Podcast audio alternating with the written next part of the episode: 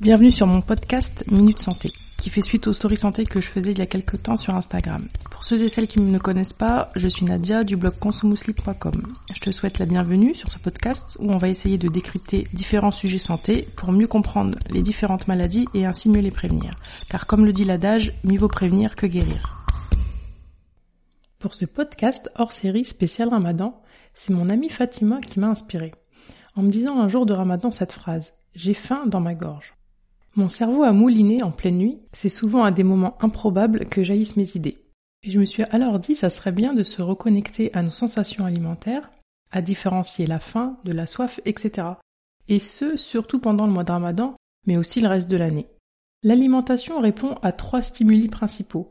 Les sensations alimentaires, les émotions et d'autres cognitions comme l'aspect socioculturel et bien d'autres. Nos comportements alimentaires sont majoritairement contrôlés par les sensations alimentaires. J'ai donc choisi comme sujet pour ce podcast les sensations alimentaires. Car la période du mois de Ramadan s'y prête bien, c'est l'occasion rêvée de se reconnecter à nos sensations, à apprendre ou réapprendre à écouter notre corps et à différencier ces différents stimuli. On va donc voir dans ce podcast quelles sont ces différentes sensations alimentaires, leur utilité, leurs mécanismes et surtout comment les reconnaître. Allez, c'est parti. Les sensations alimentaires lors d'un comportement alimentaire normal sont principalement au nombre de quatre. La faim, l'appétit, le rassasiement et la satiété. Penses-tu savoir faire la différence entre ces différentes sensations? Penses-tu savoir faire la différence entre la faim et la soif? On va justement voir tout cela ensemble en faisant un focus sur chacune de ces sensations. Commençons avec la faim. Tu dois sûrement savoir la reconnaître, surtout en cette période de ramadan. Mais la faim, qu'est-ce que c'est? La faim, c'est un besoin physiologique de manger sans orientation précise vers un aliment ou une famille d'aliments. À quoi sert ce signal? La faim vient informer notre organisme de la nécessité de lui apporter de l'énergie. Ce signal par contre ne renseigne ni sur la quantité nécessaire, ni sur la nature des aliments à apporter c'est un signal qui correspond à la fonction biologique de l'alimentation. Comment ce signal se déclenche? La sensation de faim apparaît lorsque la glycémie, qui est le taux de sucre dans le sang, diminue de l'ordre de 6%. C'est généralement le cas quand les aliments du précédent repas ont été digérés et métabolisés. Cette chute de la glycémie est ressentie par les neurones qui vont induire les manifestations de la faim. Mais justement, quelles sont les manifestations de la faim? C'est le fameux creux, la sensation de vide au niveau de l'estomac, qui peut être parfois accompagnée d'anxiété, parfois une irritabilité, une faiblesse généralisée et voire dans des conditions extrêmes des malaises. Passons maintenant à la deuxième sensation alimentaire qui est l'appétit. Qu'est-ce que l'appétit? C'est une envie de manger un aliment ou une famille d'aliments en particulier et ceci indépendamment de la sensation de faim. En quoi consiste ce signal? Il consiste, lui, aux fonctions hédoniques, c'est-à-dire à, l'aspect plaisir de l'alimentation, et aussi en partie à la fonction symbolique de l'alimentation. Donc concrètement, la personne euh, va avoir envie de se diriger vers des aliments qu'elle apprécie, qu'elle a déjà mangés, et en temps donc une sensation de plaisir avec justement une anticipation agréable. Prenons un exemple concret, c'est un peu le cas d'Abdelkader qui quelques minutes avant la rupture du jeûne est content du fait qu'il va pouvoir manger son plat préféré préparé avec amour par sa maman. Ou le cas de Fatima qui attend avec impatience de manger son gâteau au yaourt. Donc l'appétit comprend une notion de plaisir et il participe à la sélection des aliments, c'est-à-dire le fait qu'on aille vers un type de plat et pas un autre. La troisième sensation alimentaire que l'on va aborder est le rassasiement. Donc qu'est-ce que le rassasiement? C'est une sensation qui arrive progressivement au fur et à mesure que la satiété s'installe. C'est déjà un signal plus complexe et parfois plus difficile à reconnaître pour certaines personnes. En quoi consiste ce signal? Ce signal remplit à lui seul trois fonctions. C'est pour cela qu'il est un peu plus complexe que les deux derniers. Il remplit une fonction biologique, une fonction hédonique, donc une fonction plaisir, et une fonction symbolique de l'alimentation. Comment ce signal est régulé? Le rassasiement est régulé par deux choses, la distension de l'estomac, ou distension gastrique, et le système sensoriel. Commençons par la distension de l'estomac qui, elle, va réguler le volume de ce qu'on mange. c'est un peu le système archaïque de régulation car très imprécis. En effet, ça va permettre de réguler le volume indépendamment de la teneur calorique. D'ailleurs, quand ce système de régulation intervient, en général, les besoins énergétiques de la personne sont déjà bien remplis. La distension gastrique, donc la distension de l'estomac, ça donne une sensation de plénitude et de confort. Mais chez une personne qui commet des excès alimentaires, ça peut se changer en sensation désagréable, de lourdeur au niveau de l'estomac, voire de douleur.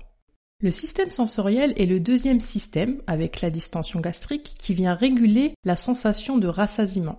Le système sensoriel, lui, va agir via trois mécanismes. Donc, premièrement, via ce qu'on appelle l'aliesthésie alimentaire négative, qui correspond à une diminution du plaisir de manger au fur et à mesure que l'on mange. Elle agit généralement au bout de 15 à 20 minutes. Cette aliesthésie, elle est indépendante de la nature des aliments consommés mais elle est corrélée à l'apport calorique. Du coup, manger des aliments peu caloriques ne va pas induire de rassasiement via cette composante-là. Ça va plutôt apparaître avec des aliments caloriques. C'est ce qui fait que normalement, on est vite écœuré en mangeant un plat très riche et qu'on commence à s'arrêter au bout d'un laps de temps malgré l'appétence pour ce plat. Le deuxième mécanisme du système sensoriel, c'est ce qu'on appelle le rassasiement sensoriel spécifique qui correspond à la diminution du plaisir de manger un aliment bien particulier. Mais cette diminution de plaisir n'atteint pas les autres aliments. Ce mécanisme est lié à l'image sensorielle perçue de cet aliment et non à l'apport calorique. C'est par exemple Caroline qui est en train de manger du riz blanc avec du poulet accompagné d'une sauce à la cannelle. Au bout de deux minutes, son plaisir à manger la sauce à la cannelle va diminuer elle va donc arrêter de saucer son plat et continuer par contre à manger son riz nature et son poulet. Et enfin, le troisième mécanisme du système sensoriel est ce qu'on appelle le rassasiement conditionné. Notre corps garde en mémoire les effets métaboliques de chaque type d'aliment que l'on a déjà mangé par le passé. Quand il absorbera une nouvelle fois le même aliment, il déclenchera alors le rassasiement une fois cet effet métabolique atteint. Prenons un exemple pour que ça soit plus parlant. On va prendre l'exemple de Hajar, qui on va dire va manger un fruit, même si d'habitude Hajar elle préfère les gâteaux au chocolat. Fermons la parenthèse, mais là partons pour une Hajar euh, green. Donc elle mange un fruit qui va induire par exemple une montée du sucre dans le sang, une montée de sa glycémie, et va lui apporter un petit coup de boost, un petit coup de fouet. Une fois cet effet atteint, et à chaque fois qu'elle consommera ce fruit, le rassasiement apparaîtra. Et enfin, comment se manifeste le rassasiement? Comme on l'a dit plus tôt, on reconnaît le rassasiement par la diminution du plaisir gustatif apporté par les aliments. Le rôle de cette sensation alimentaire est primordial et va servir à déterminer la quantité d'aliments nécessaires au corps en contrôlant le volume et la teneur calorique des aliments. D'où l'importance de savoir reconnaître cette sensation et ainsi ne pas donner à notre corps plus que ce qu'il ne doit recevoir. Enfin, la quatrième sensation alimentaire est la satiété. La satiété, c'est quoi? C'est la disparition du besoin physiologique de manger, c'est la disparition de la faim, et la satiété marque la fin du processus de rassasiement. À quoi sert ce signal? La satiété sert à informer l'organisme que la prise alimentaire est suffisante pour une période donnée, c'est-à-dire jusqu'à la réapparition d'une nouvelle faim et donc d'une nouvelle diminution de la glycémie, comme on l'a vu tout à l'heure. Et enfin, quelles sont les manifestations de la satiété? La satiété, elle se manifeste par une sensation d'estomac plein, mais pas trop plein, une sensation agréable et également une sensation de bien-être.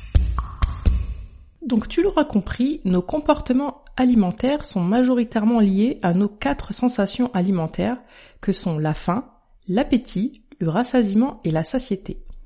La faim et l'appétit sont les principaux stimuli physiologiques de la prise alimentaire.